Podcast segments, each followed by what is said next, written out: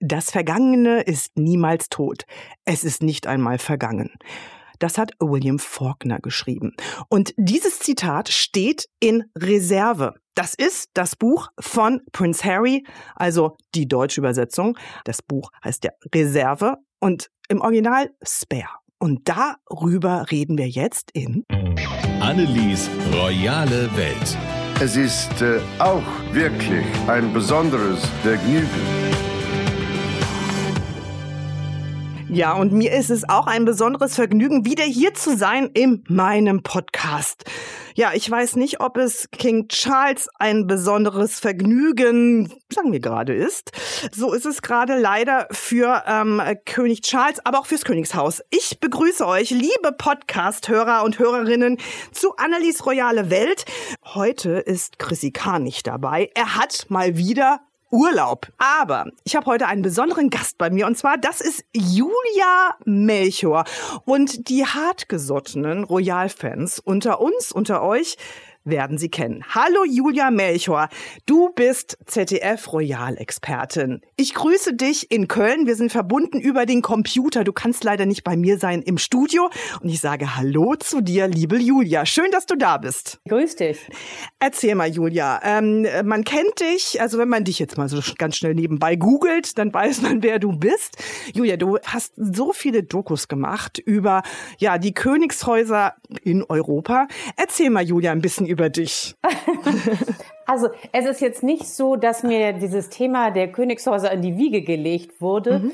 Und ich auch nicht früher eine besondere Affinität dazu hatte. Mhm. Ich bin da so reingepurzelt übers mhm. Filmemachen. Okay. Aber das mache ich nun mittlerweile auch schon seit 16 Jahren. Wahnsinn. Also für mich das Highlight ist es eigentlich immer beim Filmemachen, wenn ich vor Ort bin und äh, mhm. das ist halt bei jeder Dokumentation, die ich mache, von Schweden bis Spanien bis nach England, ähm, gehört das halt dazu, ähm, vor Ort zu drehen und äh, so nah wie möglich an die mhm. Königshäuser heranzukommen. Mhm. Und das gelingt mir in manchen Fällen, in anderen mhm. Fällen gelingt mhm. das nicht. Mhm. England ist besonders schwierig, muss ich dazu sagen, ähm, weil die Engländer auch gar nicht so ein großes Interesse an den deutschen Medien haben. Für die sind also die, natürlich die britischen Medien, mhm. über die werden wir ja noch mhm. viel sprechen ja. heute. Die Amerikaner sind wichtig, die mhm. anderen Commonwealth-Staaten, aber ähm, was wir jetzt als Deutsche, als Dokus so über die machen, da Aha. achten die gar nicht so drauf. Okay, also könnten wir machen, sagen wir mal, was wir wollen, äh, weil wir nicht unter Beobachtung stehen, mehr oder weniger, oder? mehr oder weniger, denn bei den anderen Königshäusern mhm. wiederum weiß ich, mhm. ähm, dass die sich das auch angucken, unsere Dokus. Ne? Also ich weiß von Königin Letizia mhm. oder von Königin Silvia von Schweden, mhm. weiß ich, dass die also durchaus äh, sich mhm. die Filme angucken. Mhm. Ja, Julia, wir sprechen ja heute über Reserve, Spare. Ähm, was hältst du davon, Julia? Also Harry macht mir damit das Leben total schwer. ich mache nämlich gerade einen Film über König Charles, mhm. ähm, der im Vorfeld der Krönung laufen wird. Und mhm. ich war auch jetzt äh, im, im, Winter schon ein paar Mal in, in England und fahre auch wieder dahin zum Drehen. Mhm. Und ich muss ständig jetzt irgendwie an meinem Drehbuch arbeiten, weil erst kam diese Netflix-Dokumentation und dann jetzt die Memoiren und die begleitenden Interviews, die ja mhm. eigentlich auch tatsächlich unsere Befürchtungen übertroffen haben, sein Buch. Mhm. Und ähm, da bin ich halt jetzt permanent gefordert, das anzupassen. Zumal ich jetzt auch wirklich unheimlich die Brille vom Charles aufhabe, ja, weil ich klar. mich sehr mit ihm beschäftigt ja, ja, klar. habe. Und äh, was, was hältst du denn davon, dass äh, Prince Harry so an die Öffentlichkeit geht mit diesem Buch? Ich meine, er, er redet, also er redet ja über wahnsinnig viele Details auch. Und natürlich muss man an der Stelle sagen, es ist natürlich seine Sicht der Dinge. Ähm, wir haben ja irgendwie die andere Seite leider noch nicht gehört und werden sie wahrscheinlich niemals hören.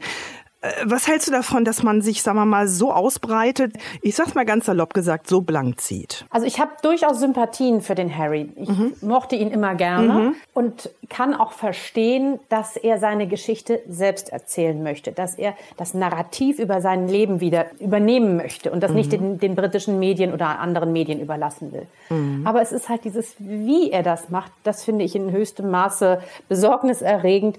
Man hat ja tatsächlich den Eindruck, der ist nicht mehr bei Sinnen was er da tut. Denn er klagt halt so seine Familie an, er nimmt es mhm. mit der Presse auf mhm. und macht sich auf der anderen Seite die Presse zu nutzen. Ja. Also er, er, ist sehr widersprüchlich. Ja. Er ist in manchen Punkten, finde ich, auch total verblendet. Mhm. In, Was meinst in du in Speziellen? Wo meinst du, ist er so verblendet? Also in seiner Wahrnehmung, dass er das also als zum Beispiel in seinem Buch schreibt Mhm. er, dass William ihm am Anfang, als er mit äh, Megan zusammenkam, gewarnt habe, er solle es nicht übereilen. Ja, ja, genau. Das ist ein Riesenvorwurf, den Harry ihm macht. Ja? Aber auf der anderen Seite kann man das doch total verstehen. Mhm. Also ich meine, die beiden sind ja, wir wissen das aus der Netflix-Dokumentation, die haben sich über Instagram kennengelernt, Mhm. äh, hatten ein Blind Date und am nächsten Tag nach dem Blind Date sind die zusammengekommen. Und dann ging das Holter die Polter. Mhm. Ja, klar. Und Megan, die hat ja kaum in England gelebt, bevor die geheiratet Mhm. haben. Man kann das, und das hat nichts mit ihrer Hautfarbe zu tun, sondern es hat sicherlich damit zu tun, dass sie eine sehr gestandene Frau Mhm. ist, aus einem ganz anderen Kontext kommt, aus dem Showbusiness, aus Amerika, Mhm. äh, eine, eine Aktivistin ist und halt eben eine, eine Frau mit großer Lebenserfahrung, der es sicherlich auch schwerer fällt, sich in so eine Institution Königshaus einzufügen. Und ich finde, das ist ein Punkt, den kann man als großer Bruder durchaus anbringen und sagen, lasst euch Zeit. Und das finde ich verblendet doch vom Harry, ihn damit ins falsche Licht zu rücken, als hätte er Meghan abgelehnt. Ja, genau. Es ist ja schon so, dass er auch viel darüber schreibt, über dieses Verhältnis. Also das Buch beginnt ja mit der Geschichte, ähm, ja, eigentlich, als sie sich treffen nach der Beisetzung von Prinz Philip in Windsor und diese Unterredung da. Und ähm, auch, wo dann auch er nochmal zitiert, wie ähm, ja der Vater sagt, bitte Jungs, macht mir meine letzten Jahre nicht zur Hölle, weil die sich da ja gestritten haben. Ne? Also das ist, sind ja schon so Details. Man wird förmlich reingezogen in das Buch, finde ich. Ne? Wenn man so diese Szene, man hat sie dann so vor Augen. Ne? Ja, sie ist halt auch noch nicht so lange her. Ne? Also man hat ja irgendwie noch so ein bisschen ganz besonders den Tod der Queen irgendwie, äh, der ist noch sehr, sehr, sehr gegenwärtig Mhm. und der Tod von Prinz Philipp ist, ist ja auch noch nicht lange her. Also das sind Bilder, die sind ja, laufen ja gerade noch vor meinen Augen auch. Ja, genau. Und ich glaube von vielen, die das dann auch gesehen haben, auch im Fernsehen gesehen haben. Und dann mit der Überbringung der Todesnachricht, dass seine äh, Mutter gestorben ist von seinem Vater Charles und auch, dass man weiß, wie Charles ihn nennt, ne? Darling Boy. Aber auch gleich anfängt, dass Charles nicht so emotional ist, ne? Also nicht so, sagen wir, zugewandt ist. Ihn nur am Knie, sage ich jetzt mal, tätschelt und ihn irgendwie versucht zu beschwichtigen, aber ihn nicht mal in den Arm nimmt, nachdem er ihm diese Nachricht überbracht hat. Empfindest du das auch so? Das Verhältnis zwischen Charles und seinen Kindern eher, sagen wir mal, emotional distanziert ist? Oder ist es so, wie ich meine, so Eindruck ist, dass er es auf eine andere Art und Weise versucht zu zeigen, dass er seine Kinder liebt? Also ich finde die Darstellung ehrlich gesagt im höchsten Maße unfair, Mhm. ähm, weil sie wie so vieles auch in diesem ganzen Buch sehr einseitig ist. Mhm. Charles ist kein unemotionaler Mensch, sondern er hat sogar ein sehr großes Herz. Mhm. Aber er hat halt auch eine andere Art, das zu zeigen. Also wenn er Harry dann nicht sofort in den Arm genommen hat, man muss auch erstmal berücksichtigen, dass der selber auch unter Schock stand, der Charles. Mhm, klar. Und auf der anderen Seite hat er dem Jungen abends immer Briefchen unter sein Kopfkissen gelegt. Also er Mhm. hat halt eine andere Art, auch das auszudrücken. Aber natürlich ist das dramatisch, dass ein Kind in diesem Moment muss das in die Arme geschlossen Mhm. werden. Das ist dann nicht passiert. Das ist, es ist traurig. Aber dem Vater Herzenskälte vorzuwerfen, das ist halt einfach nicht, nicht Mhm. richtig. Und man darf auch nicht vergessen, also der war auf einmal alleinerziehender Vater. Mhm. Das ist ja auch nicht einfach, auch wenn man das ganze Personal dazu hat. Aber auf einmal stand er als alleinerziehender Vater da und wäre dieser Rolle nicht so gerecht geworden. Ja, Entschuldigung, wer wird das denn, wenn das von heute auf morgen passiert? Ja, ja, klar. Du bist ja jetzt auch tiefer eingestiegen durch die Doku, die du ja gerade machst zu ähm, König Charles. Wie ist denn so deine Einschätzung? Gibt es denn einen Unterschied, dass König Charles anders umgeht mit seinem Heir Prinz ähm, William im Vergleich zu seinem Spare Prinz Harry? Also in der Zuwendung würde ich sagen, gibt es auf gar keinen Fall einen Unterschied. Er ist der Vater von beiden Söhnen, denen er dieselbe Aufmerksamkeit geschenkt hat. Aber natürlich werden, ich sag mal jetzt Staatsangelegenheiten, mhm. werden mit dem R, mit seinem Nachfolger, mit dem Erben besprochen. Also insofern Vater und Sohn, also Charles und William arbeiten einfach enger zusammen. Mhm. Ähm, das hat halt mit deren, mit deren Rolle und deren Klar. Funktion zu tun. Mhm. Und die örtliche das Nähe natürlich, ne? Also das absolut, ja, um die Ecke absolut. ist sozusagen. Naja, mhm. und auch die Frau, die spielt natürlich auch eine Rolle. Ne? Also mhm. Kate, die sich da äh, großartig in diese Familie einfügt und ein ganz, ganz nettes Verhältnis hat zu Charles und Camilla. Mhm. Das rückt natürlich diese beiden Paare sehr viel näher zusammen als Megan, die einen Keil zwischen diese beiden Paare getrieben hat. Allerdings muss man Empfindest du das William, so, dass sie einen Keil zwischen die beiden getrieben hat? Naja gut, ich meine, William hat es ja selber gesagt, sie mhm. wäre difficult, sie wäre schwierig. Mhm. Die britische Presse hat über sie geschrieben als Duchess difficult. Und mhm. sie hat nicht die Bereitschaft gezeigt, sich in dieses System einzugliedern.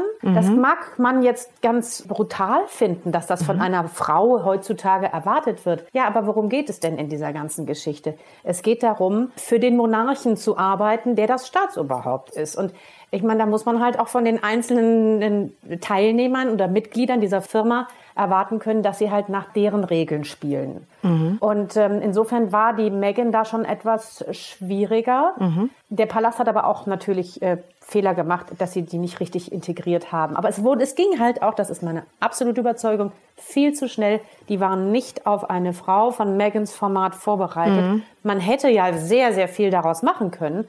Das ist ohne Frage aus einer mhm. Megan, die hätte der Krone unheimlich gut Natürlich, ja klar. Aber es war alles viel zu schnell. Die eine mhm. und die andere Seite waren nicht mhm. aufeinander vorbereitet. Aber nochmal eine, um auf die Frage zurückzukommen, mhm. zwischen Charles und seinem Verhältnis zu dem Heir und dem Spare. Mhm. Das Verhältnis zum William war aber auch nicht immer gut. Ich meine, mhm. man vergisst jetzt immer äh, bei der ganzen Berichterstattung um den Harry, dass der William auch seine Mutter verloren hat und in derselben Situation war wie mhm. der Harry. Mhm. Aber, der, ja. aber anders umgegangen ist damit, ne? Anders damit mhm. umgegangen ist. Aber auch ähm, ein schwieriges Verhältnis zu seinem Vater hatte. Mhm. Da spielte natürlich auch äh, die Tatsache eine Rolle, dass er die Diana betrogen hat mit der Camilla mhm. und dieses Verhältnis äh, mit, mit Camilla ist ja auch erst gewachsen zwischen, zwischen William und Camilla. Mhm. Also man darf immer nicht vergessen, William hat auch seine Probleme gehabt. Die sind aber in den letzten Jahren unheimlich zusammengewachsen und tatsächlich auch über diesen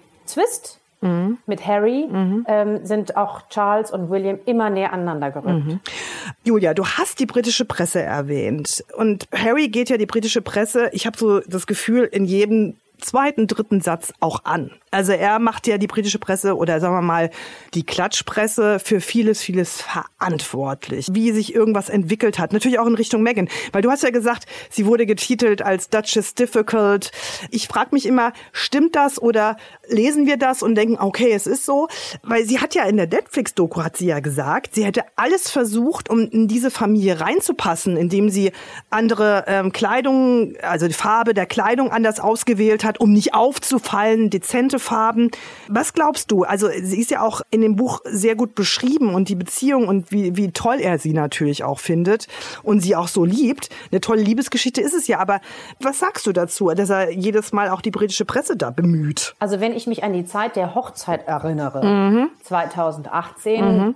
die ich in, und ich glaube du ja auch, ja. von Windsor aus auch erlebt habe, ja. wir waren ja alle vor Ort, ja. aber auch im ganzen Vorfeld die Berichterstattung und auch danach die Berichterstattung mhm. noch, das war ja ein unglaublicher Hype und die ist ja auch wirklich gefeiert worden, die Megan. Und diese Beziehung ist gefeiert mhm, worden. Mhm, genau. Unglaublich gefeiert worden. Unglaublich ja. gefeiert worden. Ja. Ähm, also es ist ja nicht immer so gewesen, dass die Presse auf ihr rumgehackt hat. Am Anfang natürlich gab es ja auch unbedingt auch rassistische Kommentare in den Medien, die ja. natürlich absolut verwerflich sind. Mhm. Und es war auch fand ich ein tolles Statement von Harry damals, ja. nach, kurz nach der Bekanntgabe, dass er eine neue Freundin hatte und das war also Megan und afroamerikanischer Herkunft und dass er dann ein Statement äh, herausgeben ließ vom Palast, dass er dich das verbittet, den Umgang und mhm. diese Art der äh, mhm. Berichterstattung, mhm. fand ich ein tolles Statement mhm. von ihm. Also war auch mutig, war auch ungewöhnlich, ne? Also hat man nicht so erwartet, dass das plötzlich, also ich war auch erstaunt, als es rauskam. Ja, weil mhm. einfach auch bestimmte Grenzen total überschritten mhm. worden sind. Das war einfach nicht in Ordnung Ordnung. Ja. Aber das ist, das, jetzt kommen wir wieder zum Kern auch der britischen Presse. Die ist einfach auch brutaler als die Medien, die Ja. wir so, Ja, mit denen wir so, die wir so kennen. Ja. Es gehört einfach, glaube ich, auch so zum Selbstverständnis der Meinungs- und Pressefreiheit in Großbritannien, dass sie machen können, was sie wollen Mhm. und besonders gerne auch ähm, spitz sind und scharf sind und Mhm. damit muss man da einfach auch anders leben. Ich kann es auch verstehen, dass es unerträglich ist, aber ich glaube, Mhm. auch wenn sie den Prozess gewonnen haben, jetzt kürzlich, den sie geführt haben gegen die äh, Daily Mail und Mhm. Ja. Mail on Sunday, Ja. glaube ich trotzdem, dass man den Kampf auf lange Sicht nicht gewinnen kann. Man sieht das ja jetzt. Harry hatte ja mit seiner, erstmal mit der Doku Mhm. und jetzt mit seinen Memoiren auch beabsichtigt, seine Geschichte zu erzählen, Dinge, Dinge in seiner Wahrnehmung Mhm. Genau. irgendwie gerade zu rücken. Ja, genau. Aber er hat sich damit selbst auf die Anklagebank gesetzt, wie in einem Mhm. Schauprozess. Er wird ja jetzt wirklich von allen Seiten eigentlich äh, fertig gemacht. Ja, total. Also ich habe auch ähm, gelesen, dass man einzelne Passagen rausnimmt und sie auf Wahrheit überprüft. Also natürlich ist es auch schwierig, weil ich glaube, das ist das, was Prince Harry niemals gewollt hätte. Da geht es irgendwie um zum Beispiel über die Über- Überbringung der Todesnachricht von Queen Mum. Da war er ja in Eton also es schreibt er, er hätte einen Telefonanruf bekommen und dann hieß es, dass Queen Mum gestorben sei. Und da hat man dann festgestellt, zu dem Zeitpunkt waren die ja zu dritt in Klosters, also beim Skifahren. Da werden jetzt diese Passagen rausgenommen und werden dann überprüft, ob das so stimmt. Aber er sagt gleich am Anfang oder relativ am Anfang, dass es sein kann, dass es ein bisschen, wie die Queen auch mal gesagt hat nach diesem äh, Oprah Winfrey-Interview, dass es variieren könnte oder dass er vielleicht von der Wahrnehmung nicht so ganz präzise ist. Also das ist ja dann auch schon, dass man so eine Vorlage liefert, so nach dem Motto, kann an der einen oder anderen Stelle habe ich mich vielleicht falsch erinnert, weil ich gehe mal von aus, Julia, wahrscheinlich geht's ja auch so, mit zwölf, an was man sich noch so erinnern könnte. Da habe ich die ganze Zeit immer drüber nachgedacht. Ne? Also wenn ich das niederschreiben würde und würde es dann irgendjemanden zeigen, der dabei war, der wird wahrscheinlich das irgendwie anders gesehen haben. Ne? Also mir geht das witzigerweise so mit der Hochzeit von Diana und Charles ja. 1981. Ja. Ich weiß nämlich noch, dass meine Mutter mich abholte. Mhm. Und da kommt nämlich jetzt diese Ungenauigkeit rein. Ich weiß nämlich nicht mehr, ob aus dem Kindergarten oder aus dem ersten Schuljahr. Ah ja, siehst du, da sieht man ja schon. Aber ich weiß noch, sie holte mich ab und nahm Ja. mich und eine Klassen- oder Kindergartenfreundin Ja. mit und sagte so, ihr seid jetzt ruhig, wir setzen uns jetzt Ja. hier vor den Fernseher. Genau. Es war halt irgendwie Viertel vor zwölf oder zwölf. Ja, ja, Und es stimmt. war ja eine Hochzeit mitten in der Woche. Genau, ich glaub, Aber mhm. ich könnte jetzt nicht mehr sagen, ich habe immer erzählt, es war eigentlich im ersten Schuljahr, aber wenn ich drüber Mhm. nachdenke, es war ja eine Hochzeit im Juli, da werde ich wahrscheinlich noch nicht im ersten Schuljahr, sondern noch im Kindergarten gewesen sein. Insofern verstehe ich das, wenn Erinnerungen äh, variieren können. Genau, also ich glaube, da waren Sommerferien bei mir, habe ich so das Gefühl. Ich glaube, ich war schon, ich war schon in der Schule, aber aber das ist das ja, ne? Julia, lass uns noch mal kurz aufs Buch auch noch mal zurückkommen. Und zwar, ich hatte ja William Faulkner ähm, zitiert, am ganz am Anfang das Zitat, das da drin steht. Das ist ja ein Autor, der insbesondere über die Unterschiede schreibt von Südstaatenfamilien, also von afroamerikanischen Familien und weißen reichen Familien. Das ist wahrscheinlich nicht, sagen wir mal, unbeabsichtigt, dass er das da benutzt. Aber auch die Überschriften sind interessant. Es sind ja drei Kapitel und ähm, die sind aus dem Gedicht Invictus von 1875, unbezwungen von William Ernest Henley. Und dieses Gedicht hat auch ähm, Nelson Mandela in seiner Haft immer wieder als Motivationshilfe durchzuhalten gelesen. Teil 1 heißt Aus der Nacht, die mich umfängt. Teil 2 Das Haupt voll Blut, doch stets erhoben. Und dann Captain meiner Seele. Wie findest du denn so sozusagen die ja, Verbindung? Also, als ich diese Überschriften, Mhm. Kapitelüberschriften gesehen habe, war ich etwas überrascht. Das ist ein, sagen wir so, ein philosophisches Niveau, was Ja. Mhm. ich dem Harry jetzt auch gar nicht so zugetraut hatte. Aber sie suchen ja Harry und Meghan in ihrer ganzen Charity-Arbeit auch, Mhm. ähm, suchen sie ja auch die Verbindung zu Nelson Mandela. Ja. Und sie versuchen ja auch dann das Thema Integration, die äh, multikulturelle Gesellschaft. Sie, sie sind ja eigentlich auch ein Teil dieser Woken-Bewegung. Ähm, also insofern hat es mich dann wiederum nicht verwundert. Aber ich nehme mal an, auch dass das sicherlich auch in, in Zusammenarbeit mit dem ähm, Ghostwriter Natürlich. Ist, ne? Und zwar dieser Ghostwriter ist ja auch ganz interessant. Das ist ja J.R. Möhringer. Und ähm, der hat ja auch schon äh, die Memoiren geschrieben von Andrew Agassi. Er ist hochgelobt, er ist auch ein Pulitzer-Preisträger.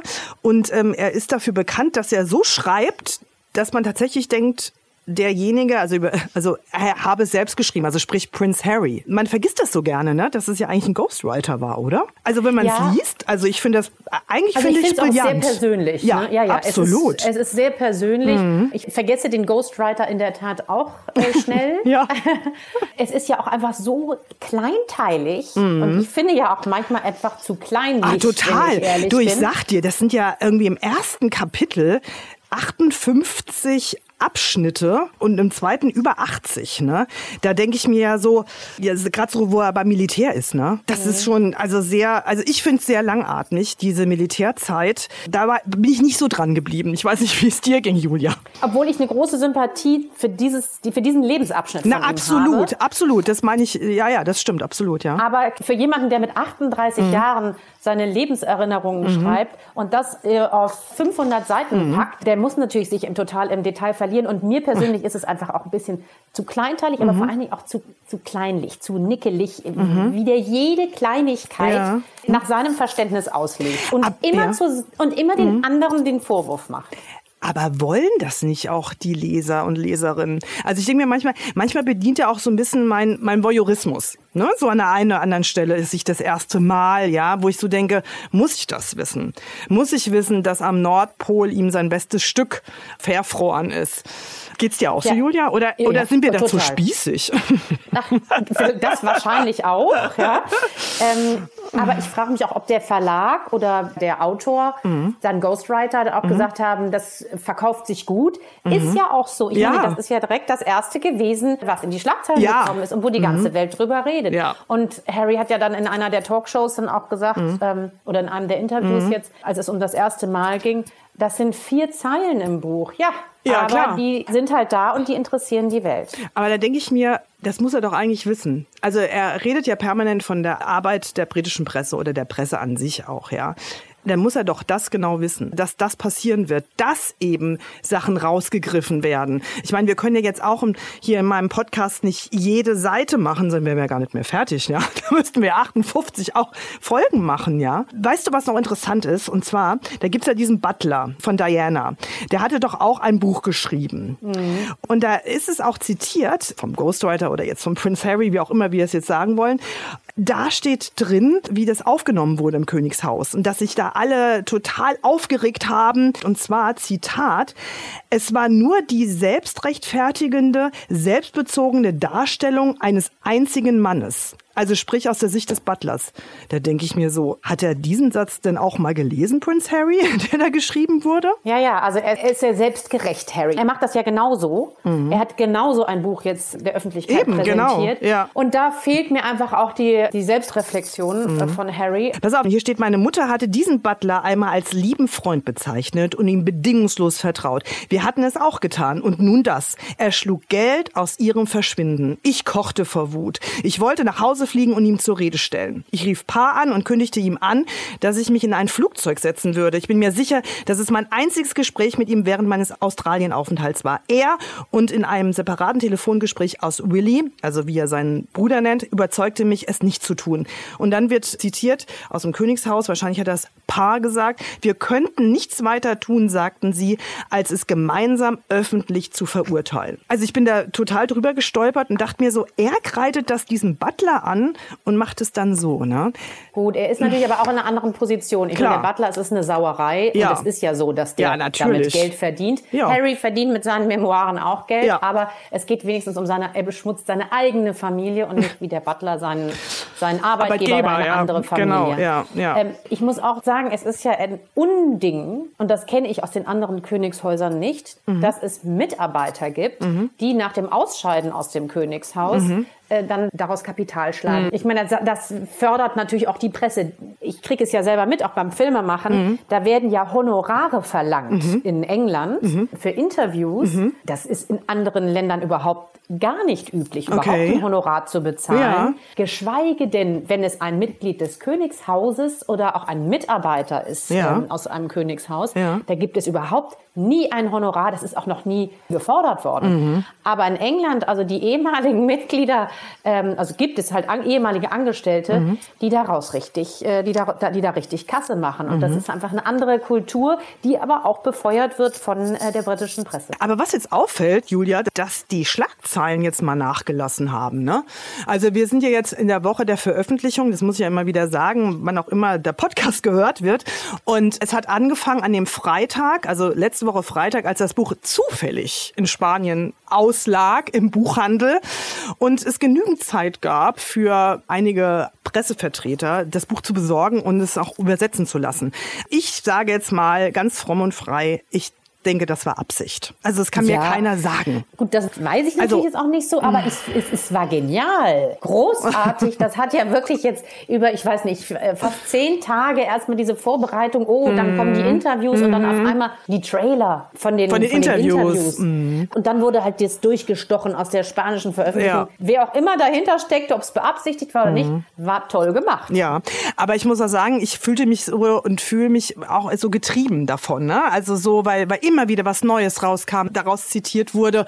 Die ging es wahrscheinlich genauso. Oder hast gedacht, jetzt schon wieder was Neues, ne? Ja, ich, eigentlich habe ich auch gerade, was sitze ich an einem ganz anderen Projekt. Ja. Aber ich bin jeden Tag jetzt auf einmal mit dem Harry beschäftigt. Ja. Ähm, Weil halt jeden Tag irgendwelche Neuigkeiten dann aus dem Buch an die Öffentlichkeit Mhm, kamen. Ein bisschen bei der Netflix-Doku war das ja im Dezember auch schon. Ja, ne? ja. Also da kam dann halt der, der erste Trailer Genau. und dann der zweite Trailer. Ja. Ja, gut, aber die, da sind, das sind halt Profis auch am Werk. ne? Natürlich, ja. Ich meine, man braucht ja eine Strategie, sonst braucht man das Ganze ja gar nicht machen, ne? Sag ich jetzt mal. Wir haben es ja geschafft. Es ist ja das erfolgreichste Sachbuch Ja. am ersten Tag der Veröffentlichung aller Richtig. Zeiten. Ja, am Anfang übrigens äh, steht auch drin, dass er mit den Einnahmen aus dem Verkauf des Buches die äh, britische Wohltätigkeitsorganisation durch Spenden unterstützt. Also da steht drin 1,5 Millionen Dollar an äh, Sente Bale. Das ist diese Organisation, die er gemeinsam mit Prinz Sesio im Andenken seiner Mutter gegründet hat und die von HIV, AIDS betroffenen Kindern und Jugendlichen in Lesotho und Botswana unterstützt wird. Und dann noch eine Spende an eine gemeinnützige Organisation, diese Well Child, die kennst du wahrscheinlich auch, in Höhe von 300.000 Pfund, die dafür sorgt, er ist da Schirmherr, ähm, dass Kinder und Jugendliche, die irgendwie, ja, schwer krank sind oder irgendwelche gesundheitliche Einschränkungen haben, dass sie nicht im Krankenhaus sein müssen, sondern zu Hause versorgt werden. Was ich ja ganz gut finde. Aber das sind ja nur die Einnahmen, sage ich jetzt mal. Das Honorar spendet er jetzt, sagen wir mal, öffentlich nicht. Ne? Man weiß auch nicht, wie viel er dafür bekommt. Da waren ja verschiedene Beträge durch die Medien. Aber es ist nicht wenig. Aber er braucht ja auch Nee. viel Geld ne, für sein Leben. Also so ist es ja auch. Ne? Gut, es ist ja auch, und am Ende gehören wir ja auch irgendwie Ja, dazu. ja, ja, Eine ganze klar. Mhm. Industrie, die davon lebt. Ich finde es ja auch, ich finde es ja auch richtig, dass er dafür Geld bekommt. Über die Höhe lässt sich streiten, aber Mhm. Ja. gut, wenn es das halt das erfolgreichste Sachbuch, äh, zumindest am Tag der Veröffentlichung Mhm. aller Zeiten ist. Aber ich finde es ganz wichtig, dass du diese beiden Sachen jetzt mal ansprichst. Mhm. Seine, diese Organisation Centebale. Das ist halt einfach das Erbe von seiner Mutter. Da hat sie ja wirklich Tabus gebrochen, Ja, absolut. Diana damals. Berührend in höchstem Maß, auch wenn man diese Bilder heute sieht, wie sie die AIDS-Kranken in den Arm genommen hat in einer Zeit, als wir, ich war Ja, ja, ja, noch zu jung, aber Ja, ja. uns wurde das halt so gepredigt, Ja, dass man ja. halt mit denen am, am besten gar nicht erst in einen Raum Richtig. betreten Ja, darf. ja. Ne? Und dieses Erbe und dann halt auch in Botswana, er war mit Megan in Botswana, die erste Reise, die sie gemacht haben. Und dann war das auch für ihn, er hat ja selber eine längere Zeit auch da verbracht, als, ich sag mal, in den 20ern. Auch eine sehr heilsame Zeit, wo er auch so gemerkt hat, und dann kommen wir jetzt auch wieder auf den Titel des Spares, den, den Ersatzmann auf der Reservebank. Was macht er eigentlich? Das ist ja das Riesenproblem und eigentlich auch in allen Königshäusern, dass der Zweite in der Thronfolge oder die nachgeborenen Geschwister Ja. halt so nie so richtig ihre Rolle finden. Ja, genau. Und Harry hat Ja. mit, damit lange gehadert. Er hat die Rolle gefunden beim Militär. Aber er hat die Rolle halt auch dann gefunden in dieser Zeit, als er in Botswana war oder in, in Lesotho war, vielmehr, ähm, und Sentebale dann auch gegründet hat, weil das etwas Sinnstiftendes für ihn ist. Und er hat so ein paar Projekte, die ich ganz, ganz fantastisch finde. Und da gehören auch die Invictus Games dazu. Absolut. Die kommen wir bestimmt Ja, auch noch genau, machen wir, ja. Aber es ist diese Rolle des Nachgeborenen ist eigentlich eine sehr undankbare. Mhm. Diana hat ja mal gesagt, wenn Harry groß ist, wird er froh sein, dass er nur der äh, Ersatzthronfolger, nur, nur der Spare Wer ist. ist, mhm. Ich glaube, dass es gerade, wenn man groß ist, nämlich nicht mehr die dankbarere Rolle ist. Zumindest nicht im britischen Königshaus. Denn das muss man auch sagen, im Vergleich zu anderen Königshäusern in Europa, haben sie es noch nicht verstanden. Und das ist vielleicht auch die große Lektion jetzt fürs Königshaus aus diesem ganzen Drama um Harry und Meghan, dem keine eigene Identität zu verschaffen. Also wenn wir nach Niederlande gucken, ist Ja, immer ja. mein liebstes Beispiel. Ja. Willem Alexander und seine beiden Brüder. Ja. Einer von den beiden ist ja leider auch Gestorben, schon ähm, gestorben. Aber es war von Anfang an klar für Königin Beatrix und Prinz Klaus, die Eltern, dass die Jungs eine anständige Ausbildung haben. Und die haben beide, also die Brüder von Willem Alexander, die Spares der Niederlande, haben beide eine, ein super Studium gemacht und bürgerlichen Berufen gehen die nach. Und haben dadurch auch einen Sinn für sich gefunden. Ja. Und nicht immer nur halt der Ersatzmann zu sein, königliche Privilegien zu genießen und dann irgendwelchen Pflichten nachzugehen als Stellvertreter oder Repräsentant des Königshauses. Das ist halt auch ein bisschen nicht erfüllend, sagen wir mal so. Ja, und wir ja, sehen das klar. in den Generationen vorher. Ja. Mhm. Prinz Andrew, die kommen halt auch auf dumme Gedanken. Ja, ich spreche jetzt gar Ja, nicht über den Fall Epstein, Ja, über den möchte ich jetzt gar nicht sprechen. Ja, der aber hat damit jetzt andere ja nichts Dinge. Mhm. zu tun. Genau, der war halt empfänglich für Annehmlichkeiten, als er eine. Zeit lang Repräsentant war der Wirtschafts- und Handelsdelegation in Mhm. Großbritannien. Da hat er sich halt auch mit irgendwelchen unrühmlichen Leuten getroffen, die ihn also auch irgendwie äh, haben mal Gelder zukommen lassen oder irgendwelche tollen Reisen. Mhm. Das ist natürlich alles furchtbar. Ja. Diese Rolle des Spares ist eine sehr undankbare. Mhm. Und im britischen Königshaus müssen sie sich das vielleicht auch einfach mal angucken, wie in anderen Ländern das gemacht wird, sich anschauen, dass man denen die Möglichkeit gibt, ein eigenes Leben zu führen. Aber glaubst du nicht, dass man das auch im britischen Königshaus gemacht hat oder gemacht hätte? Ich meine, sie haben ihm ja jetzt die Möglichkeit schon gegeben, dass er eine gute Schulausbildung bekommt. Gut, er hat jetzt nicht studiert, also so wie er schreibt in dem Buch auch händeringend danach gesucht, was können wir denn jetzt eigentlich, was kann er denn jetzt eigentlich machen, ne, nach der Schule? William hat ja auch studiert. Also ich meine, es hätte ja die Möglichkeit gegeben, einen anderen Weg einzuschlagen, aber Ja, man muss ja, Ja. auch nicht studieren. Und Nee, ich meine, nee, nee, klar. Die militärische Laufbahn war ja auch eine sehr äh, Richtig. wichtige Ja, und gute genau. für ihn. War Ja. Mhm. so ein bisschen in der Zeit der Queen, die hat noch so auf die Großfamilie gesetzt. Ja. Mhm. Wenn wir uns daran erinnern, an die jedes Jahr die Geburtstagsparade der Königin Ja. Mhm. und dann tritt sie hinterher auf mit der königlichen Familie auf, Auf dem Balkon, Palastbalkon. ja, genau. Da sind ja unfassbar viele, auch ihr- ihre Vettern, der Duke of Gloucester und der Mhm. Herzog von Kent und die alle immer auch noch für die Krone tätig sind. Ja? Ja. Das ist etwas, was einfach, finde ich, A, nicht mehr zeitgemäß ist. Das, ich meine, Charles ist ja auch schon dabei, diese ganze Struktur auch zu zu verschlanken. Ja, genau. Aber es wurde damals nicht versucht, auch bei Charles Geschwistern, also Andrew in erster Linie, Edward, nicht versucht, das zu fördern, dass Ja. sie eine eigene Identität haben. War damals auch nicht Zeitgeist Mhm. und zeitgemäß, aber sagen wir mal so, jetzt in dieser Generation, und das betrifft jetzt ja dann auch vor allen Dingen die Kinder von William Ja, und Kate, genau. wird das sehr, sehr, sehr wichtig sein, dass die Spares die sind ja sogar halt, zwei. ja, ja, ja, ja, dass die halt eine eigenen eine eigene Identität und ein eigenes Leben finden, auf eigenen Füßen Ja, stehen. absolut. Du, lass uns mal kurz auch auf die Armeezeit kommen. Das ist ja Teil zwei des Buches, das Haupt voll Blut, doch stets erhoben. Da schreibt er ja detailliert, wie es für ihn war und wie enttäuscht er war, dass man diesen Irak-Einsatz als zu gefährlich eingestuft hat was man auch verstehen kann. Und dass er dann endlich, da habe ich so das Gefühl gehabt, es ist für ihn so eine Erlösung, nach Afghanistan zu dürfen. Dieses endlich darf ich in den Einsatz. Absolut. Und Mhm. das ist ja genau das. Er war gefragt. Jetzt ist, jetzt war er an der Mhm. Reihe. Er hat jetzt irgendwie eine mit Verantwortung ähm, was Eigenes und Mhm. Harry braucht auch dieses, dieses Netzwerk, diese Gemeinschaft um sich herum. Genau. Ne? Und ich glaube auch so einer von vielen zu sein. Also ein Soldat zu sein in der Kompanie von, von vielen. Er ist nicht Prince Harry, sondern er ist Harry Wales. Und, weißt du, was auch interessant war, fand ich, Julia, war, weil ja William später die Militärausbildung gemacht hat, weil er studiert hat in St. Andrews. Es steht in dem Buch so drin, Harry war froh, dass er jetzt mal vorne dran war mit der Ausbildung. Da war er ja schon, schon Jahre hat er schon vorgelegt und dann kam William und war im Rang unten drunter. Für mich liest es sich so wie so eine Genugtuung für Harry. Kann man ja auch ein bisschen verstehen. Mhm. Also es, ist, es zieht sich ja wie ein roter Faden durch das Buch, Mhm. dass es sehr viel um diesen Bruderneid auch geht. Ja, ja. Und da hatte er halt etwas, wo er seinem Bruder mal etwas voraus hatte. Mhm. Aber es lag ihm auch. Also die Militärzeit lag ihm. Und mhm. ich habe für einen Film, den ich vor zwei, drei Jahren mal gemacht habe, ja. na, so lange ist es nicht her. Es war halt nach dem Maxit, ja. also noch anderthalb Jahre. Der hieß Die Aussteiger. Mhm. Und da ging es halt nämlich darum, um Harry und Meghan, die gerade ausgestiegen waren. Mhm. Und da hatte ich ein Interview geführt mit einem Kameraden von Harry, mhm. der mit ihm in Afghanistan war. Ja. Und der genau das, was du auch gerade sagst, beschrieben hat, dass Harry nämlich einer unter vielen war. Er war denselben Gefahren ausgesetzt mhm. wie jeder andere Soldat. Mhm. Wenn er patrouilliert ist, auf ein, der Gefahr ausgesetzt, auf eine Mine zu treten, der Gefahr aufsetzt, den Taliban vor die Flinte zu laufen. Mhm. Und das haben die sehr anerkannt, diese ah, ja. Kameraden. Mhm. Und er hat das halt deshalb, wenn er das halt auch so beschreibt, jetzt in seinem Buch, kann ich mhm. das total aus der anderen Perspektive nachempfinden, mhm. weil seine Kameraden das halt auch so gesehen haben. Und das ist sehr wohltuend war.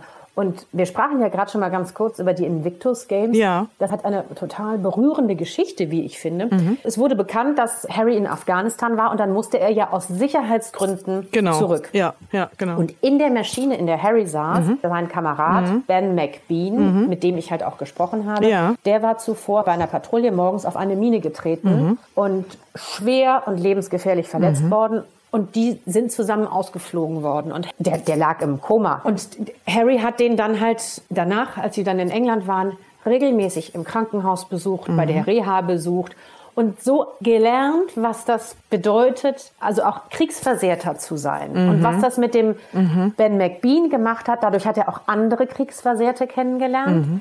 Ähm, und das halt hat auch mit Harry was gemacht. Klar. Ähm, und ja. das hat, das war der Auslöser mhm. für die Gründung der Invictus Games, mhm. die halt so eine paralympische Sportveranstaltung genau. sind. Sagen wir so, das Olympia für, für, für kriegsversehrte Veteranen. Genau. Und das ist ein total tolles Projekt und das bedeutet diesen ganzen Kriegsveteranen wahnsinnig viel. Ja, das denke ich auch. Also ich finde es auch, äh, ohne jetzt irgendwie Lobhudelei, es ist ein wichtiges Projekt. Ich war ja ein Jahr äh, vor den Invictus Games in Düsseldorf, war ich ja in Düsseldorf und habe noch Harry und Meghan gesehen, war vor Ort und ähm, habe auch mit äh, Bundeswehrsoldaten gesprochen, auch verantwortlich Verantwortliche. Und die haben zu mir gesagt, das ist eine wahnsinnig wichtige Arbeit, auch für die Bundeswehr. Man denkt ja immer nur, das sind die Amerikaner, die Engländer. Ne? Nein, es ist ja auch die Bundeswehr. Und auch wohl, das ist erweitert auf Menschen, die auch äh, nicht nur im Einsatz, also im Ausland irgendwie ähm, zu Schaden kommen, auch mental zu Schaden kommen, sondern auch die hier ganz normal ihren Dienst leisten. Das fand ich nochmal ein ganz interessanter Aspekt, dass es so geöffnet ist. Ne? Ja, ja. Und ich finde, man darf in dem Punkt darf man wirklich dieses Projekt mal äh, benennen und, ja. und, und Harrys Einsatz da loben. Ja. Und das ist etwas, was auch, finde ich, ein bisschen zu kurz kommt jetzt in dieser ganzen Absolut. Berichterstattung ja, ja. von der Netflix-Dokumentation bis zu seinem Buch. Auch aus seiner, auch er bringt es nicht richtig rüber. Mhm. Ähm, wie wichtig das ist, welche Möglichkeiten er hat. Er klagt ja nur die ganze Zeit. Richtig, er klagt ja nur. Aber was das für Möglichkeiten für ihn hat, Prinz des Königshauses äh, Großbritanniens zu sein, das berühmteste Königshaus der Welt, der kann ja in die ganze Welt seine Projekte tragen. Richtig. Und da komme ich auch wieder auf Harry und Meghan zurück, als die geheiratet haben. Äh, du wirst dich da genauso dran mhm. erinnern, ähm, wo man immer gesagt hat: Wow, was haben dieses Paar, was haben die für ein Potenzial? Beide sprechen ja ganz andere Leute an. Ja, ja, ja wir ja. fanden, das waren die Fabulous Four mit William und Kate, aber eigentlich sind die Paare sehr unterschiedlich. Und was hätten die? Die hätten, hatten Ach, die, die Weltbühne. Aber ich glaube, dieses Fab Four, der sagt ja auch, das hätte die Presse geschrieben. Die waren gar nicht die Fab Four. Das wäre irgendwie eine Erfindung der Presse gewesen und so. Ein Wunsch, ein Wunschtraum. Ein Wunsch, war's. ja, war ein Wunschtraum. Nochmal zurückzukommen, diese Militärzeit auch. Er schreibt ja, dass er 25 Taliban-Kämpfer umgebracht haben soll und redet ja davon, dass er sich weder schämt noch eine Befriedigung gefühlt hat. Das wurde ja schon mal vor zehn Jahren wohl in die Presse oder an die Presse weitergegeben. Und er wundert sich jetzt, dass das so hochgebauscht wird. Und äh, Julia, ich habe mit einem Kollegen gesprochen, der ist Korrespondent und war in Afghanistan und hat dort mit Taliban gesprochen, weil er ja just zur Veröffentlichung des Buches war er dort. Du, und der hat mir gesagt, dass ähm, die Taliban darüber reden. Es kommt nicht gut an. Und hochrangige Taliban sprechen sogar davon, es sei ein Kriegsverbrechen. Anderer hat sich anerkennt geäußert, hat gesagt, es gäbe wohl nicht viele, die das zugeben. Und es seien ja keine Schachfiguren, so wie Harry das hier äh, schreiben lässt oder drin zu lesen ist in der Biografie, sondern Menschen. Und Harry müsste der Prozess gemacht werden. Die verurteilen das mehr oder weniger scharf. Da sehe ich auch ein Problem. Darüber zu schreiben, ja, aber ich, ich sehe es auch als gefährlich an. Also ein Sicherheitsproblem. Es, das ist ja jetzt wieder in, in den Fokus gerückt, dass er das getan hat. Natürlich, wir müssen uns nichts vormachen, dass sowas passiert in Einsätzen, ja, in Auslandseinsätzen.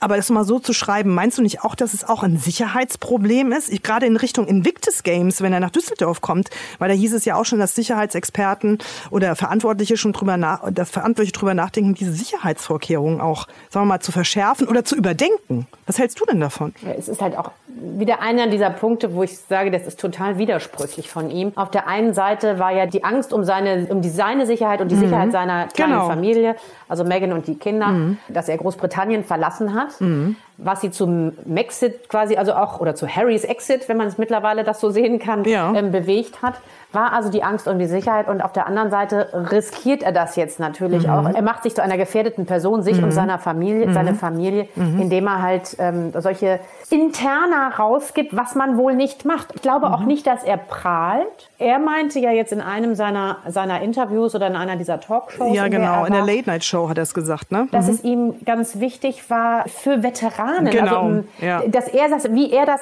verarbeitet, ja. weil halt viele traumatisiert sind und dass er damit quasi also ein Exempel statuieren wollte, mhm, genau. ähm, wie man, dass er auch damit umgehen muss. Ja, genau. In dieser Late-Night-Show sagt er dann, er möchte damit halt auch Selbstmorde verhindern. Also von traumatisierten Soldaten und Soldatinnen, die damit nicht klarkommen, was sie getan mhm. haben. Ne? Mhm. Also und an der Stelle nehme ich ihm das auch ab. Also auch so mit, mit seiner Arbeit mit den Invictus Games. Ja, Bin also ich auch so, bei ne? dir. Mhm. Ich nehme ihm das auch ab, denn es dreht sich ja unheimlich viel bei ihm um das Thema Mental Health, also genau. also geistige Gesundheit. Gesundheit. Mhm. Und das ist etwas, was sicherlich auch in dieser ganzen Aufarbeitung seines Traumas und seiner Krankheit, man muss es mhm. ja auch mhm. als Krankheit mal benennen, mhm. die er hat nach dem Tod seiner Mutter mhm. und die, die, dass es halt nicht richtig aufgearbeitet wurde und damit nicht richtig behandelt wurde, hat er sich ja auch in eine Therapie begeben, mhm. die aber auch sicherlich auf der einen Seite für ihn hilfreich war, aber ja auch was mit ihm gemacht hat, ne? also so, dass er mhm. jetzt bereit ist, seine Familie auch damit ein Stück weit zu verkaufen. Ne? Also das ja, ist ja, ja, auch etwas, was aus dieser Therapie heraus erwachsen ja, ja, klar. Ja, also ich finde auch nicht nur die Schuld, wenn man jetzt von Schuld sprechen möchte, wie kann es überhaupt so weit kommen, mhm. hat sicherlich die Megan da einen Teil dazu beigetragen, mhm. weil er natürlich jetzt alles tut für sich und Megan mhm. und Megan halt mit einem ganz anderen Anspruch und einer ganz anderen Denke in ja, dieses ja, Leben der British Royal Family mhm. äh, eingetreten mhm. ist. Also Megan hat natürlich, ist einer der wesentlichen Faktoren, aber der andere wesentliche Faktor ist sicherlich auch, dass diese Therapie, die der Harry macht, ihn auch ein Stück weit verändert hat, sodass mhm. er jetzt bereit ist, halt in dieser Art und Weise damit umzugehen. Ja, aber ich sehe es halt trotzdem trotzdem als Sicherheitsproblem, nochmal zurückzukommen auf diese, zu sagen, er habe 25 Taliban-Kämpfer umgebracht. Er bringt ja damit auch die britische Queens-Familie damit auch, sagen wir mal, ein Stück weit in Gefahr. Klar. Ne? Klar. Also, es ist ein Unding. Ich meine, es gibt ja auch Soldaten, die sagen, sowas gibt man auch nicht preis. Das veröffentlicht man nicht, so wie er mhm. es getan hat. Ne? Und sehr detailliert, wie ich finde, in Teil 2. Du hast es angesprochen in Sachen Megan. Was ganz interessant war, äh, Captain meiner Seele beschreibt ja so das Kennenlernen und da ist auch vieles ja auch drin, was wir schon in der Netflix-Doku gesehen haben. Was ich wirklich erstaunlich fand, Julia, war, er schreibt dann, wo sie sich auch mal wieder getroffen haben und sie redet von Eat, Pray, Love, was dieses Buch, was auch verfilmt mhm. wurde mit Julia Roberts und äh, da hat sie ja irgendwie gesagt, sie wollte das durchziehen, also sprich so eine Reise machen wie diese Protagonistin.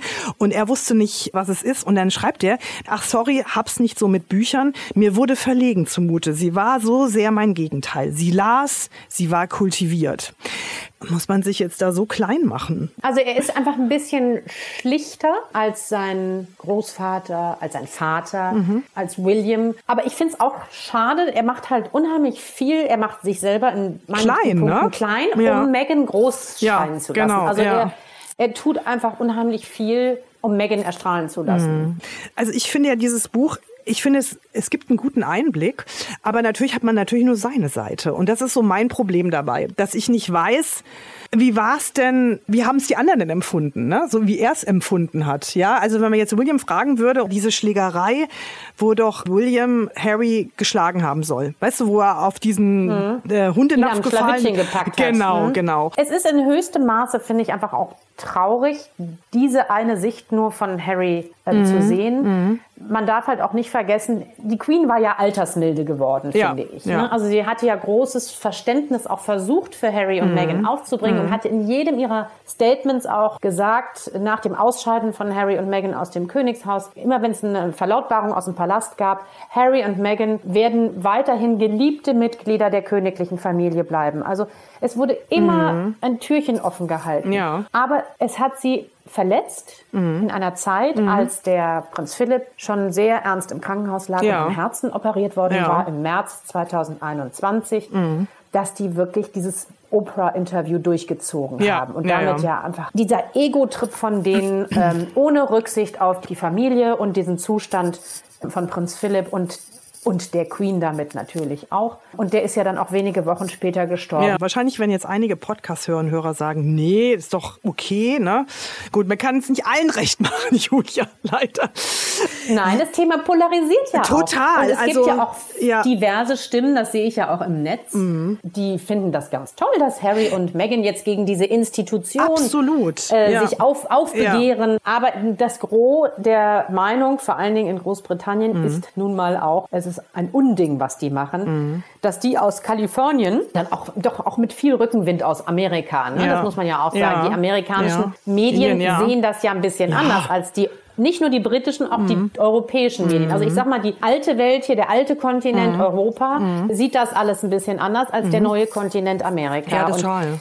Ja. Dass die Briten da sehr empfindlich darauf reagieren, dass ihre Institution Königshaus, mhm. die Monarchie, die denen mhm. seit tausend Jahren lieb und teuer ist, ja. so ins Lächerliche gezogen wird. Das muss man auch verstehen, dass da das einfach viel auf Unverständnis stößt, was die machen. Klar, man, man kann sagen, Prince Harry kann machen und tun, was er möchte. Und wenn er meint, er, er braucht es für die Verarbeitung, dieses Buch zu schreiben, dann sage ich, ja, soll er es machen. Ja, ist gut. Aber dann muss man natürlich auch die Gelegenheit haben oder auch dann auch mal hinzugucken und kritisch auch hinzugucken und zu sagen, Momente mal, wie, wie ist das denn so? Was schreibt er denn da so? Also er hat sich jetzt selbst in diese Situation manövriert Absolut. und da muss er jetzt leider das auch ertragen. Mir tut es einfach unheimlich leid. Er ist ein, ein sympathischer Kerl. Mhm. Er hat viele tolle Projekte. Er ist ein Sohn, das darf man auch mal nicht vergessen, mhm. was das für den Charles bedeutet. Denn, ja, klar. Ähm, der Charles ist ja jetzt auch in dieser sehr schwierigen Situation, dass er auf der einen Seite halt als König, dass von ihm also auch erwartet wird, dass mhm. er als König da durchgreift. Mhm. Auf der anderen Seite ist er der Vater,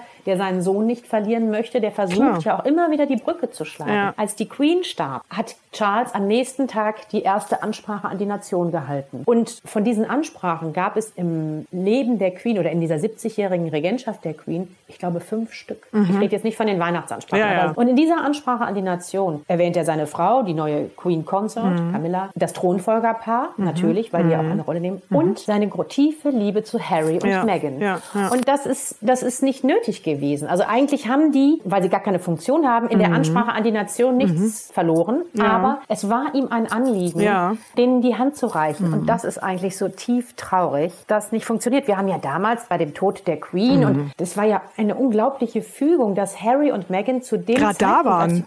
Die waren da, gerade ja. ein paar Tage vorher ja. in Düsseldorf dann genau. für Well Child, das hast du ja auch schon erwähnt, diese Organisation, hatten sie also auch was in England noch mm. zu tun. Mhm. Das stellte sich für Harry dann anders dar, als äh, jetzt, das haben wir jetzt auch in seinen Memoiren erfahren, äh, dass er sich da ausgegrenzt fühlte, mm. als die Queen starb. Aber es war ja wirklich so, dass man halt hoffte, so als Außenstehende, dass die sich über den, den Tod der Königin die Hand reichen, Richtig. sich versöhnen. Und Charles hat seine Hand gereicht. Und einen Moment, als Charles in London bei seiner Proklamation die Urkunde Urkunde unterschreibt, mhm. stand auf dem Tisch ein kleines Tintenfass. Wir erinnern mhm. den Moment, genau. weil er so ja, ja. nervös wurde, ja. wo, wo eigentlich hin mit diesem riesigen Buch. Der Tisch war viel zu klein. Und dieses Tintenfass war ein Geschenk von Harry und äh, mhm. William an den Vater mal. Also es waren irgendwie, es waren so viele Gesten. Aber es hat nicht gereicht. Nee. Und er schreibt ja in dem Buch, dass er durch die BBC erfahren habe und dann durch Meghan, dass die Queen gestorben sei. Und äh, das wurde ja auch nochmal, was ich ja schon am Anfang gesagt habe, dass die Medien so einige Sachen auf Wahrheit überprüfen, da hieß es, dass dass das nicht stimmen würde. Also Charles hat darauf Wert gelegt, oder es ist natürlich auch die Regel, dass erstmal alle Familienmitglieder auf alle Fälle informiert werden, bevor es an die Presse geht.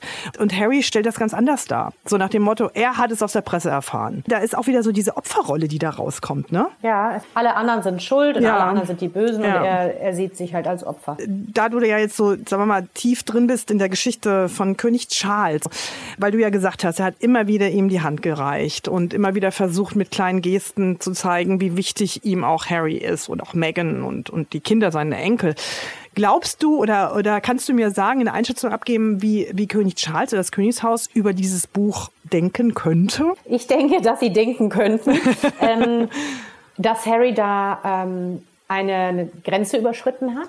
Mhm. Auch ganz schwierig finde ich die Vorwürfe gegenüber nämlich der Camilla. Dass William und Harry ein Problem damit hatten, dass der Vater neu heiratet, kann man mhm. ja als Kind total, total. verstehen. Haben sich aber ja. ja auch damit arrangiert. Genau. Aber zu behaupten, dass also Camilla, um selber in der Presse besser mhm. dazustehen, mhm.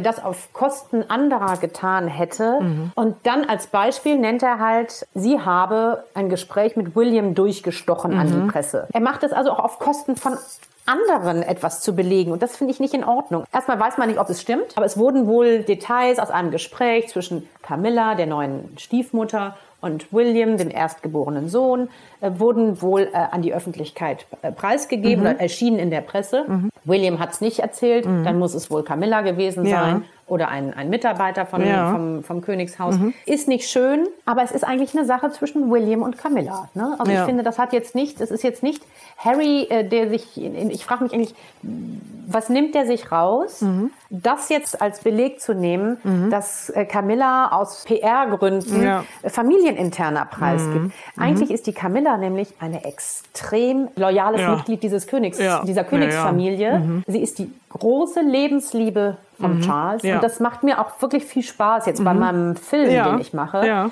Äh, mich mit Charles und Camilla auseinanderzusetzen. Mhm. Denn bei aller Sympathie, die ich natürlich auch für die Diana habe und irgendwie dieses Mitgefühl für dieses Schicksal dieser, dieser jungen Mutter, die gestorben ist und gar nicht die Möglichkeit hatte, ihre Kinder aufwachsen zu sehen. Aber Charles hat sein Leben lang eine Frau geliebt. Mhm. Und aus Gründen der Staatsräson, die nicht heiraten dürfen, am Ende haben sie zusammengefunden mhm. und das sind Seelenverwandte. Ja. Und die Camilla ist eine unheimlich fleißige, mhm. eine fleißige Säule dieses, dieses Königshauses. Mhm. Die macht viel, mhm. äh, hat auch ganz tolle Projekte und sie ist eine total loyale Partnerin. Was die auf sich genommen hat, um mit Charles zusammen zu sein, oder was mhm. dieses Paar auch auf mhm. sich genommen hat, nachdem das bekannt wurde und dieser Rosenkrieg stattfand und dann auch noch der Tod von der Diana, die konnte ja ein Jahr lang das Haus nicht verlassen, die Camilla. Paparazzi bei ihr, also ich meine, die hat das ja auch selber erlebt, wie mhm. brutal diese ja, Presse sein total. kann. Die wurde gehasst. Sie war die meistgehasste und gehetzte Frau Englands. Ja. Und sie hat da selber einmal gesagt, viele, viele Jahre später, das wünscht sie ihrem ärgsten Feind mhm, nicht. Das mhm. ist die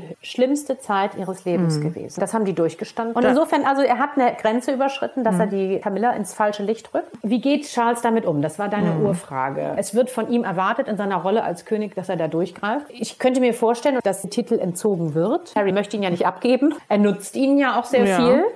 Ähm, also sie wollen sich ja nicht ganz von der Krone lossagen, aber es wäre eine sehr kluge Maßnahme mhm. des Königs, um da eine ganz scharfe Trennung zu ziehen. Also entspricht die Herzog- und Herzogin-Titel zu entziehen, ja. ne? Klar. Denn das ist ein mhm. Titel, der von der Krone verliehen Richtig. wird. Und äh, wenn die nicht loyal mhm. sind, die, solche Titel werden ja auch als Zeichen vergeben, dass die Titelträger loyal sich gegenüber dieser Institution verhalten mögen. Das mhm. tun sie nicht. Und ich mhm. finde, dann haben sie auch kein Recht mehr auf diesen Titel. Ja, und dass ähm, es auch wohl schon so sein soll, dass bei der Krönung wohl ähm, die Herzöge rausgeschrieben worden sind bei der Zeremonie. Mhm. Und äh, Charles will ja sowieso straffen, ne? also diese Krönung straffen, dass nur noch William diese Rolle übernimmt. Wahrscheinlich auch, um sozusagen das ein bisschen zu umgehen aus Charles Sicht, ne? der da mitsprechen darf, ne? wie die Zeremonie auszusehen hat im Mai. Ja, aber jetzt auch mal ganz unabhängig von Harry mhm. finde ich es auch gut, dass nur auf den Thronfolger sich konzentriert. Dieser Moment der Huldigung ja, durch die Herzöge ja. finde ich sehr gut. Charles möchte es ein bisschen anders machen, zeitgemäßer machen, als das vor, vor 70 Jahren der mhm. Fall war. Mhm. Es ist aber auch jetzt auch nichts Ungewöhnliches. Also die Krönung von Elisabeth 1953 mhm. war auch auch komplett anders als die Krönung ihres Vaters. Mhm. Insofern ist mit jedem Monarchen ändert sich das. Ja,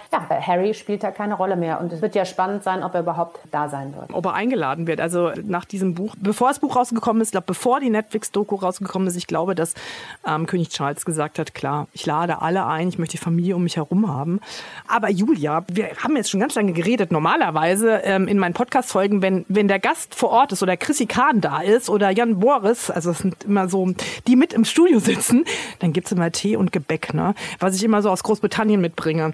Jetzt habe ich mir selbst meinen Tee mitgebracht. Ich hoffe, dass wir uns irgendwann mal auch so sehen, um zu trinken, weil ich bin ja schon ganz heiser. Du darfst natürlich auch was trinken. Was trinkst du denn für einen Tee? Ich trinke gerade einen schwarzen Tee. Ich habe noch Tee zum 95. Geburtstag der Queen und in der Tasse von Harry und Meghan, die ich mir damals gekauft habe bei der Hochzeit im Kensington Palast in dem Shop. Denn ich habe hier neben mir stehen einen inzwischen kalten oh Kaffee, okay. keinen Tee. Ich, ich, bin eher Kaffeetrinker, ja. aber in einer Tasse von William und Kate. Ach so, siehst du, und diese Tasse, ich habe auch eine William und Kate Tasse, die hat immer Chrissy Kahn und er ist absolut Team Kate William. Also er, bei Meghan und Harry kriegt er die Krise. Er ist ein bisschen sanfter geworden jetzt im Laufe der äh, Podcast-Folgen in den letzten Jahren, aber es ist schon so, dass, äh, dass er dann eher aus deiner Tasse getrunken hätte. Er nimmt immer die William und Kate Tasse. Ne? Ich sag mal Cheers nach Köln, liebe Ju äh, Julia, sage ich schon. Julia. Julia, mhm. Julia, liebe Julia. Es ist schön, dass du dabei bist. Es macht mir auch sehr viel Spaß. Ah, das freut mich. Ich könnte ewig weiterreden ah, du, mit dir. Ich sag dir, ich, ich am liebsten ich, würde ich das jetzt so wöchentlich, äh, also muss ja nicht ein Podcast sein, aber so, ja. dass wir uns mal einmal die Woche so unbedingt. mit dem Schwätzchen auf dem Laufenden halten. Unbedingt. Julia, ich sag dir eins, ich, ich rede jetzt mal aus dem Nähkästchen. Darüber ähm, habe ich was im Fernsehen gemacht, über das Buch. Und ich hatte fünf Minuten. Also 500 Seiten in fünf Minuten zu packen. Ich hatte permanent das Gefühl, ich habe was vergessen und werde dem Ganzen nicht gerecht. Eigentlich bräuchte man für die 500 Seiten mindestens 10 Minuten oder 20 Minuten oder wie wir jetzt fast über eine Stunde.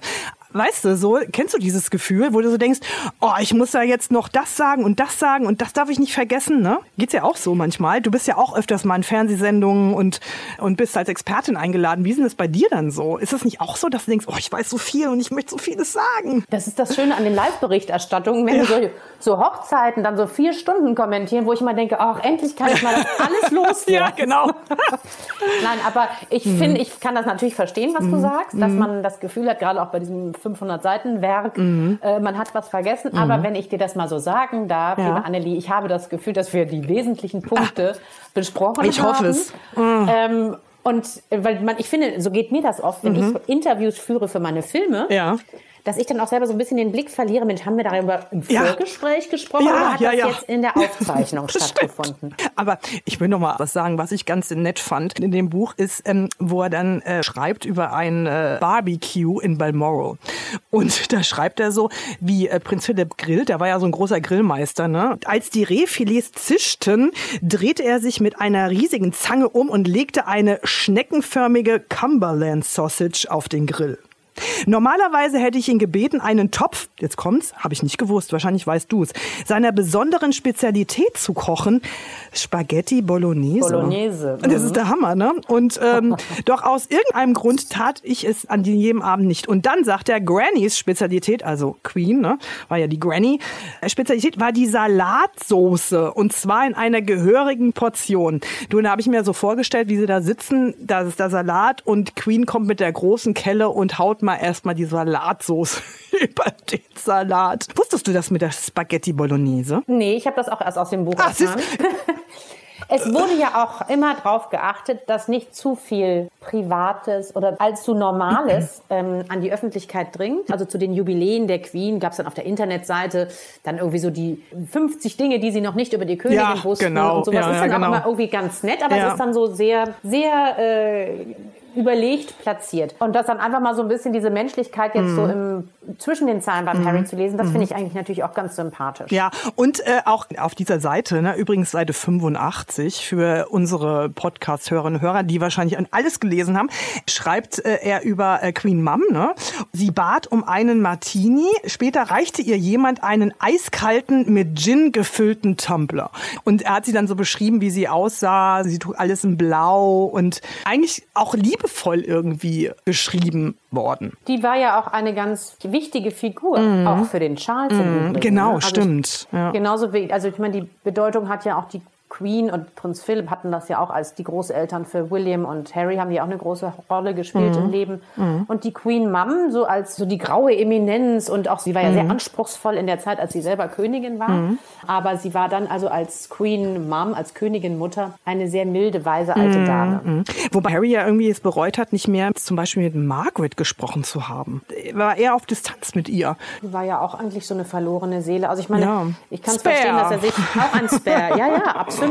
Ähm, und Mhm. auch ein tragischer Spare. Äh, Die ja also auch für die Krone auf etwas verzichten musste, nämlich auf die Mhm. Liebe ihres Lebens. Und das ist übrigens noch ein, ein Moment, wo man gemerkt hat, dass die Queen damals als Monarchin sehr brutal durchgegriffen hat. Mhm. Also sehr wirklich Managementqualitäten, Führungsqualitäten Mhm. gezeigt hat, weil sie gesagt hat, nein, du kannst ihn nicht heiraten, Mhm. weil es der Krone, weil es der Institution schadet. Mhm. Und am Ende darum geht es. Und das ist das, was man jetzt halt von Charles wohl auch erwartet, dass er da Führungsqualität zeigt Ja, ja. und da eine klare Linie zieht. Mhm. So, Freunde, jetzt ist Schluss. Ihr vertretet dieses Königshaus nicht mehr. Tun sie ja auch nicht. Sie Mhm. Ja. stehen ja nicht mehr im Dienst des Königshauses, Richtig. aber sie haben eben halt noch diesen Titel. Und glaubst du tatsächlich, dass es kommt? Es wäre eine, ich glaube, es, also ich halte es für eine kluge Entscheidung. Das ist wahrscheinlich auch wohl überlegt. Das ist, ist sicherlich wohl überlegt. Vielleicht kommt das dann irgendwie so im Vorfeld der Krönung, wenn dann Ach halt so, irgendwie so neue spät? Regularien Ah, oder okay. Mhm. sowas kommt. Das ist ja auch alles sehr, sehr hitzig. Also es ist ja auch richtig, dass sich das Königshaus und Charles, dass die sich nicht dazu äußern zu dem Buch. Das machen sie, Die das sitzen- machen sie ja, ja. goldrichtig. Ja, es würde ja nur eine Schlammschlacht geben. Es Ja. könnte sich ja nur, die können sowas, so einen Streit natürlich nicht in den Medien austragen.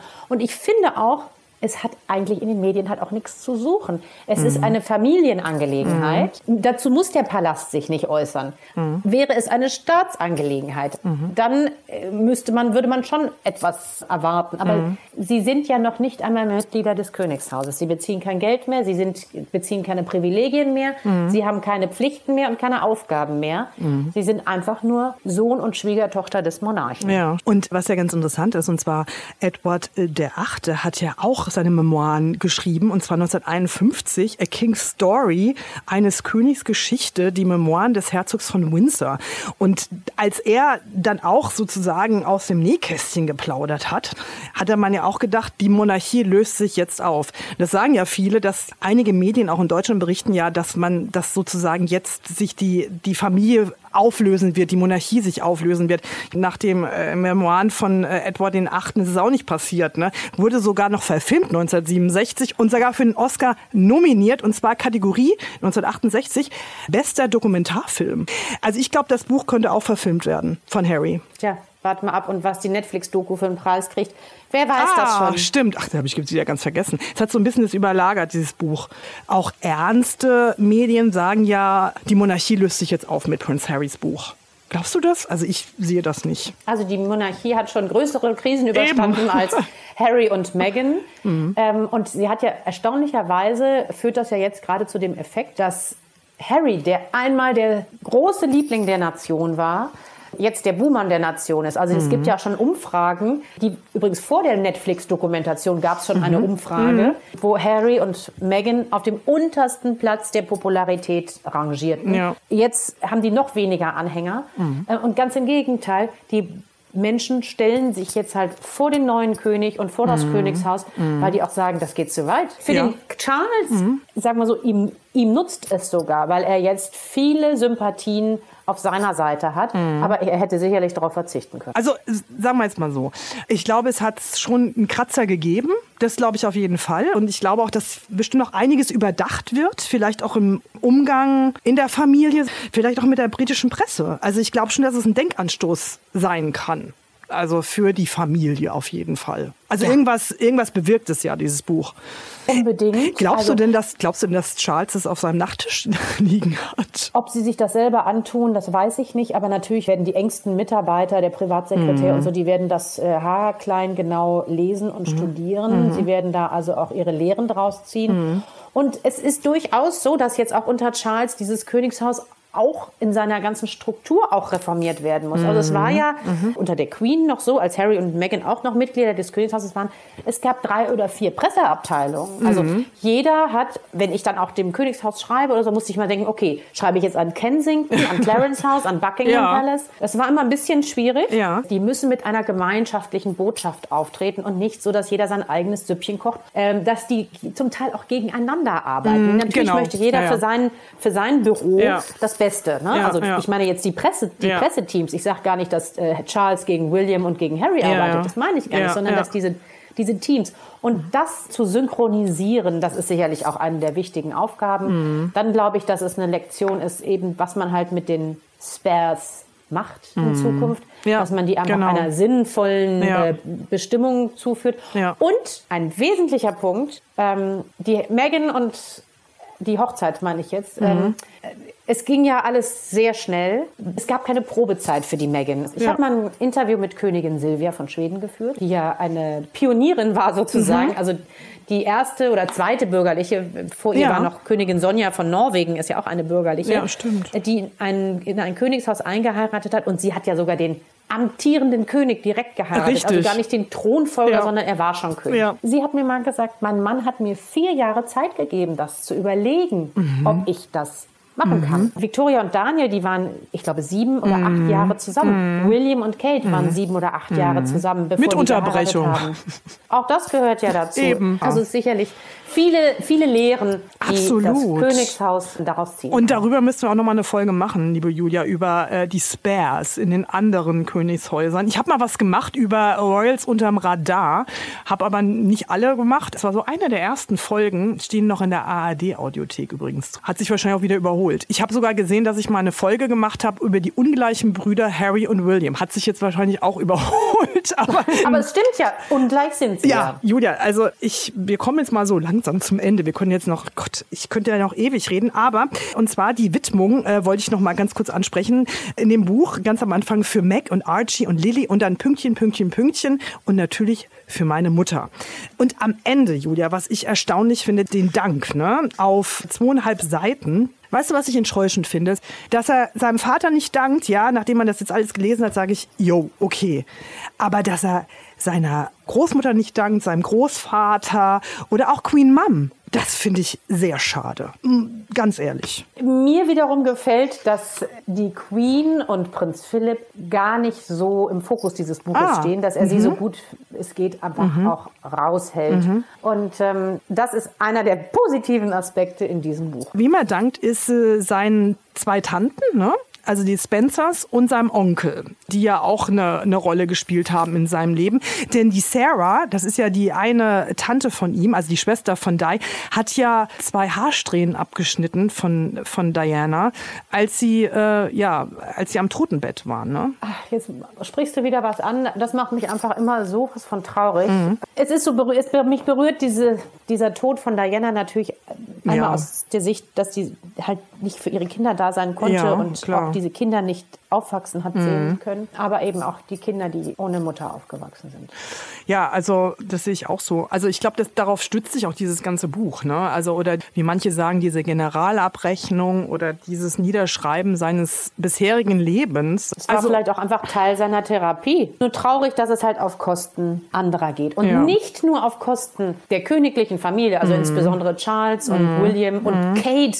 Ich meine, Kate wird ja auch, dieser Zickenkrieg zwischen den Schwägerinnen ist ja genau. auch irgendwie furchtbar, Ja, der da ja, ja. dargestellt wird. Und Camilla, also es geht nicht nur äh, auf Kosten dieser Familie, sondern da werden ja auch Menschen, anonyme Frauen erwähnt. Also ich denke jetzt mal zum Beispiel Ach so, Harrys ja. erstes Ja, Mal. Jetzt ja, spekuliert genau. das ganze Netz. Wer ist die Dame? Genau. Liz, Liz Hurley wurde schon verdächtigt Ja, ja, und ich genau. weiß nicht, wer alles, die dann auch sich dazu gezwungen sehen, ein Statement rauszugeben, Entschuldigung, ich bin das nicht. Äh, Das ist ja auch unmöglich Mhm. Ja. Mhm. einfach. Ne? Oder eine Lehrerin von der Schule, die äh, so hässlich beleidigt, nicht weil sie sich schlecht ihm gegenüber benommen hat, sondern weil sie ihm einfach irgendwie körperlich eklig war mit fettigen Haaren und sowas. Das Mhm. Ja, ist, ach, das finde hab das ich auch- ja, ja. gemein. Ja, es ist absolut. gemein und es ist auf Kosten anderer. Ja, und weil du es auch kurz ansprichst, diese vier Freundinnen, diese alten Lieben, die er hatte, jetzt abgesehen von irgendwelchen Affären, aber da gibt es so diese Caroline Fleck und die hatte sich ja das Leben genommen. Und da schreibt er in dem Buch, irgendwie äh, hätte die, die britische Presse dran Schuld gehabt, weil sie wohl auch gejagt wurde, nachdem sie Schluss gemacht hatten. Und dann hat äh, der ehemalige Manager geschrieben auf Twitter, dass äh, er sagt, wortwörtlich ekelhaft von ihm, solche privaten Details über Caroline Fleck preiszugeben. Die Art und Weise, wie die Presse damals über sie sprach und der Grund für die Trennung sind beide sehr traurig und es ist ekelhaft, dass er ihren Namen benutzt, um beim Verkauf seines Buches zu helfen. Sowas gibt's halt auch als Reaktion, ne? Ja, hat er ja, ja auch recht. Jetzt zum Schluss, liebe Julia. Glaubst du, sie versöhnen sich? Glaubst du, es gibt eine Versöhnung zwischen dem Königshaus und Prince Harry? Ich wünsche es dem Vater, mhm. König Charles. Mhm. Ich wünsche es William, dem Bruder. Mhm. Und ich wünsche es Harry. Ich wünsche den dreien, dass sie irgendwann, wahrscheinlich braucht es auch ein bisschen Zeit, einen Gesprächsmodus finden. Und ich wünsche es auch den Kindern vom Harry. Denn ich meine, das sind die Enkelkinder von Charles. Ja. Die werden ja auch ihrer Identität beraubt. Ich mhm. meine, die, die, wachsen auf in Kalifornien, sind aber eigentlich die Enkelkinder vom äh, britischen König mhm. und kriegen davon nichts mit und kriegen auch nur eine Seite dieser, dieser Medaille Geschichte. präsentiert. Mhm. Und das finde ich doch auch sehr tragisch. Mhm. Also ich, ich wünsche es ihnen, dass sie einander vergeben können, aber es braucht sicherlich Zeit, denn Harry hat an manchen, relativ vielen Punkten einfach die Grenze überschritten. Das war ein schönes Schlusswort, liebe Julia. Ich danke dir für die Zeit. Liebe Podcast-Fans, liebe Podcast-Hörer und Hörerinnen, ich danke euch fürs Zuhören. Ich weiß, es war eine sehr lange Folge, über 500 Seiten und so viele Geschichten. Wir haben auch einige Sachen, seht es uns nach, dass wir nicht alles jetzt besprochen haben, wenn, wenn da was nicht vorkam. Ich glaube auch, Julia, dass es sehr polarisieren wird, diese Folge. Aber gut, damit muss ich leben, damit müssen wir leben, wir Journalisten, wenn wir gerade ähm, über Prince Harry und, und sein Buch sprechen.